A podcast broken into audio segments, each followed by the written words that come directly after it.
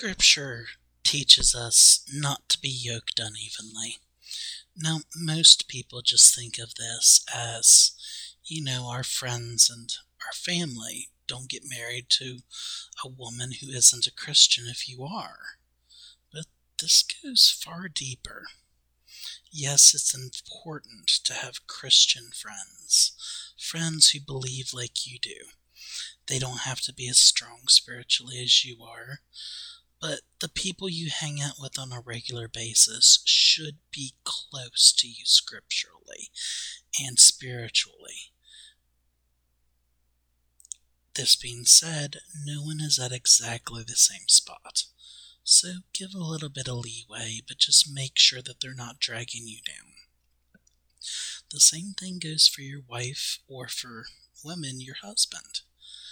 You should look for a man if you're a woman that is going to build you up, someone who is stronger than you, scripturally and spiritually speaking because you are the weaker vessel. It is your place to follow.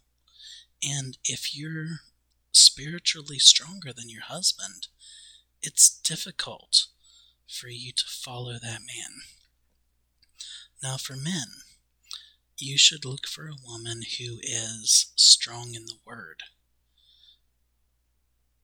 A woman who is attractive to you, of course. That is important. Anyone who says it isn't is stupid.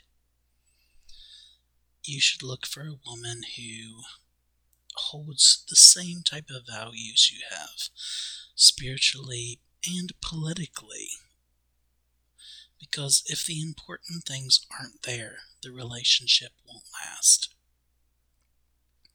You should put your wife's needs at the very top of your to do list.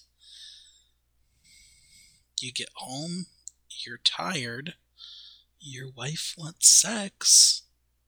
A lot of times, guys are just like, I can't do it, sweetie, I'm too tired. Suck it up and be a man. Sleep with your wife. There have been many times I have been too tired, but I do it anyway because I love my wife and I want to take care of her needs if you can't take care of your wife's needs, that can cause her to fall into sin. That can cause her to go and find someone who will. And adultery is a horrible sin. Take care of your wife sexually and physically. If you can tell something's wrong, try to do something to fix the issue. Don't press too much but try to find out what's going on. And if you can't find out, do something sweet. The next day, bring her flowers or set up a date. An unexpected date. If you already have a regular date night, which I expect, you should have a regular date night with your wife, even if it's only once a month. You need to have a date night. If you don't, you're not a real man. Just being blunt there. Not going to sugarcoat it for you. Have a date night. But if your wife is having a hard time or looks like something's wrong, schedule a date that's unexpected. Set up a reservation. Let her know, hey, sweetie, you don't have to cook tonight. Make sure you've got a babysitter. Take her out. Make sure she has a good time. Take her for a movie that she'll enjoy. Or, if you have a theater, take her to a play or an opera. Just something you know that she will enjoy herself.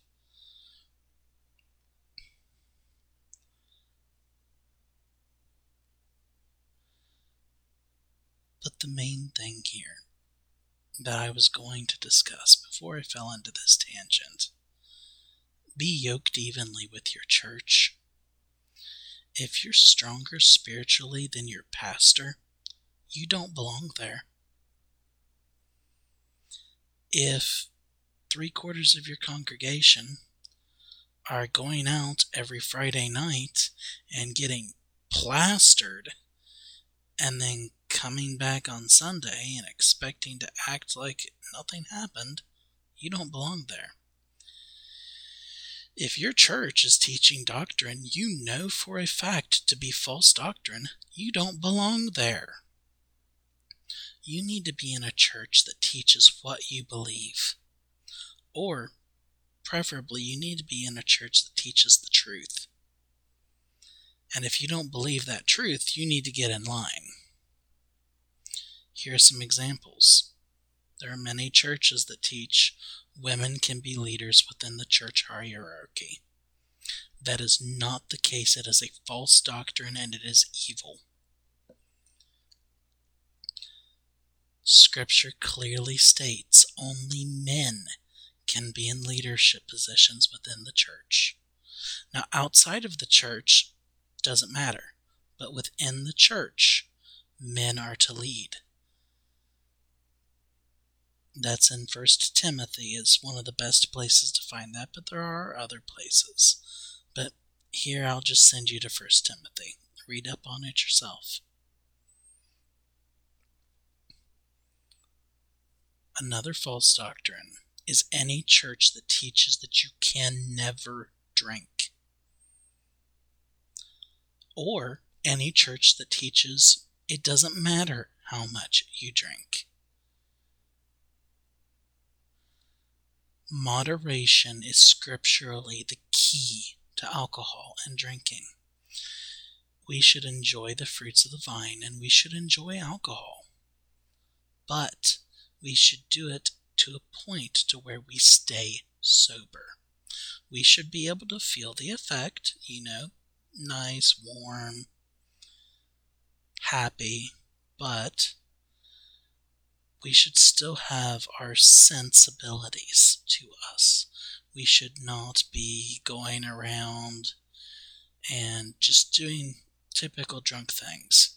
If you become the mirror guy, you know I'm talking that about that guy who's like, "Hey, mirror." You've taken it too far. If you are unable to walk in a straight line, you've taken it too far. If you wake up in the bed of a woman you've never met, you've taken it too far. If you come home and your wife is trying to help you out of your clothing, and you say, Hey, lady, don't touch me. I'm married. You've taken it too far, but I will give you credit for that one. If you do that one, you were so drunk you didn't recognize your wife, but you knew you had a wife. That is way better than a lot of men do when they're drunk. So I'll give you credit for that one. You really love your wife there.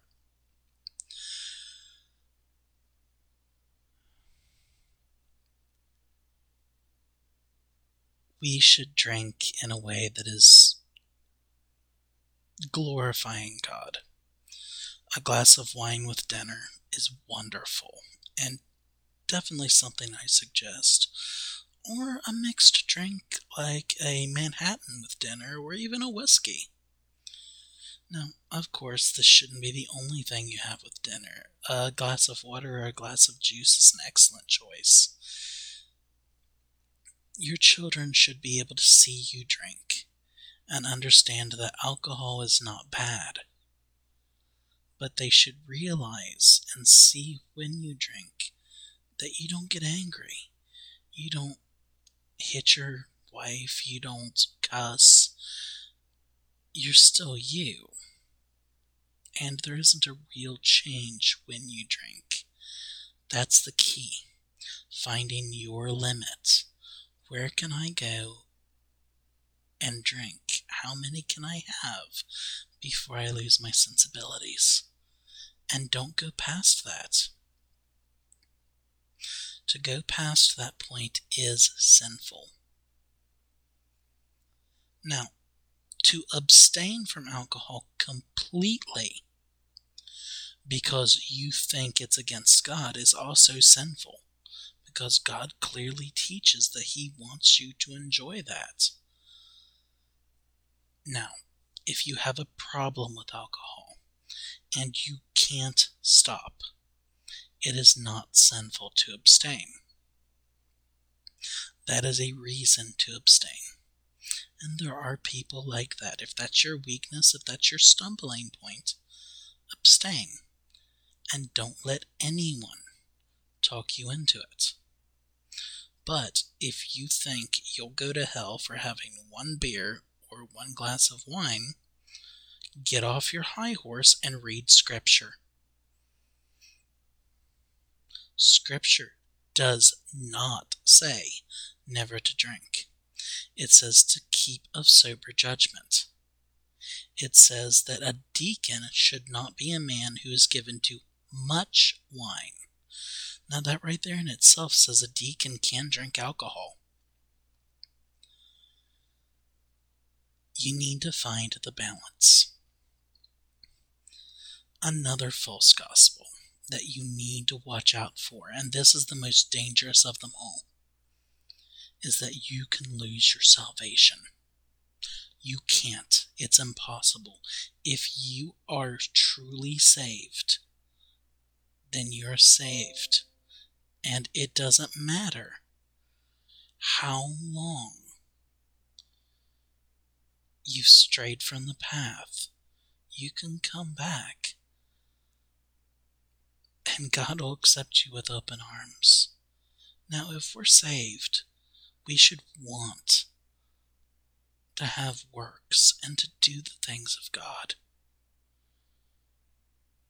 But faith without deeds does exist. There are people who got saved and just didn't do anything with it. Those people will be very sad on Judgment Day. I would be so sad if I had nothing to lay at the feet of Jesus. I praise God for the fact that I'm doing my best to do the work of the Lord. And it's not me. This is God, because there is no good in me. I am a human. I am flawed. The good in me comes from God. The same thing with you.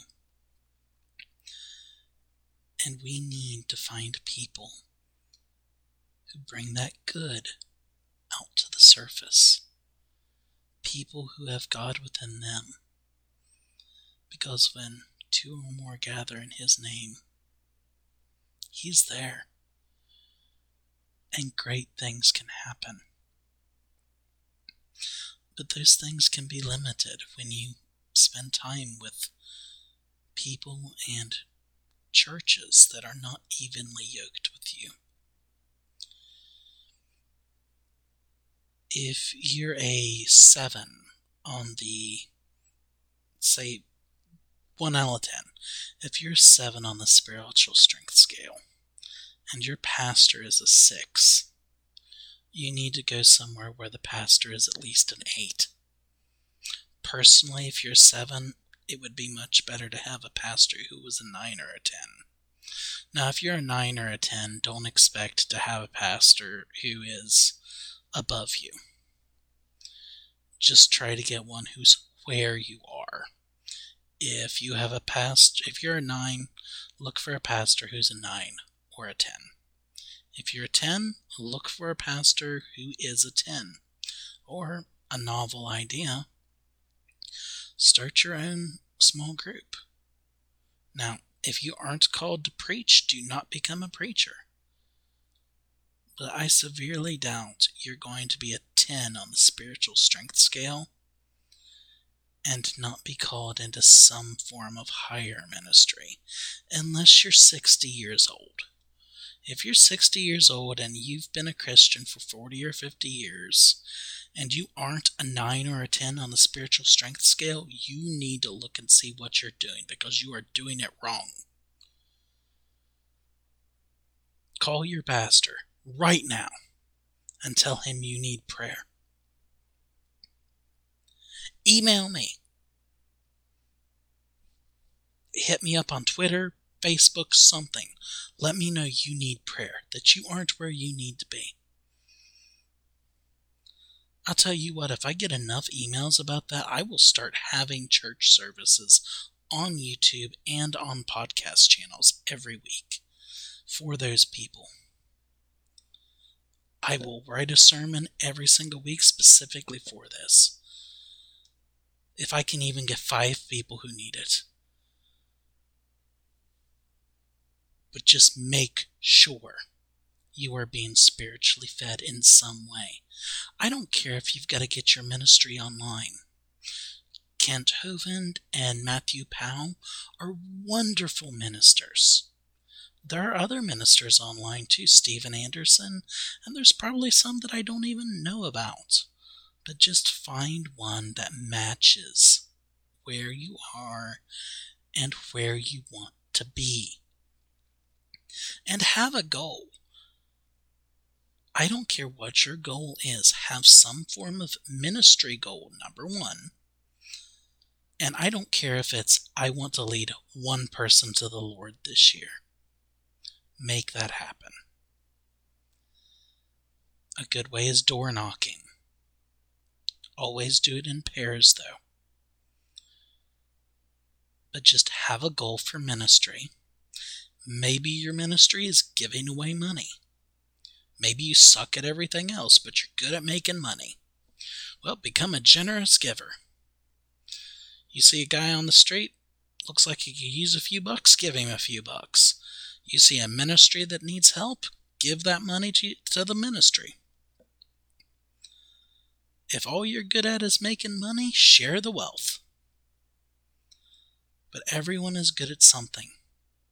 Everyone. If all you're good at is picking up heavy stuff, go start offering your services to people free of charge.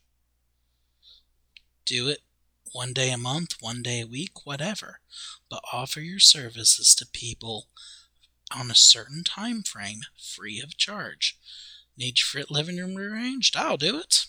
Oh, you need that refrigerator moved? Call me. If you're good at driving, Find one day a week, one day a month, something, and drive people to places they need to go. There's a lot of people who can't drive for medical issues or just because they're old. Don't ask for gas money. That's your ministry. Tell them, hey, you know, you need to go here, I'll take you. I don't care if it's 50 miles away. You do not ask for a dime of gas money. God will supply it.